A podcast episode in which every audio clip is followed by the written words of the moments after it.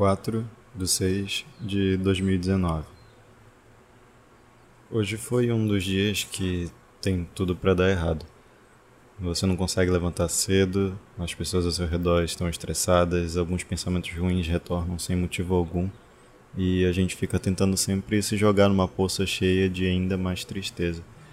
Conheço muito bem dias como esse, pois é dos dias que são fáceis de lembrar depois porque a única coisa que a gente só sente vontade de fazer é sumir do mundo.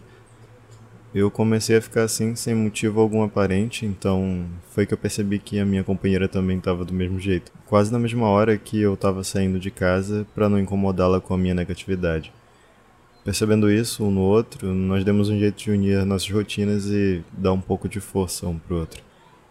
Foi então que, coincidentemente, hoje eu acabei lendo sobre felicidade no meu livro sobre budismo, no ônibus.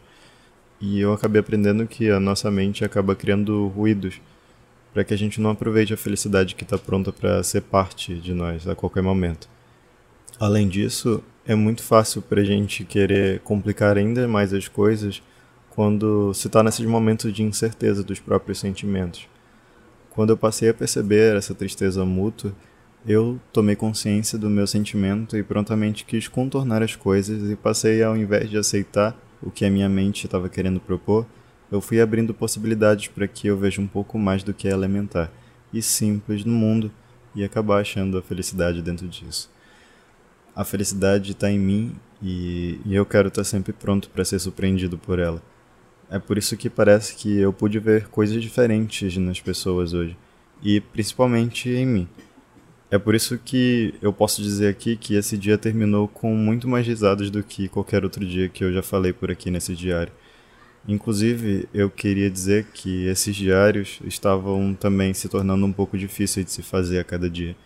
Ontem foi um dia que eu achei que não seria tão interessante, principalmente quando eu tô com essa negatividade de chegar no quase, de não cumprir com o planejado. Existem muitas coisas que para mim são pequenas e insignificantes aqui, mas só ao reouvir hoje o que eu tinha feito ontem, eu pude perceber a minha verdadeira vontade de aproveitar o único tempo que eu tinha para refletir sobre o que foi primordial mesmo quando parece que está dando tudo errado.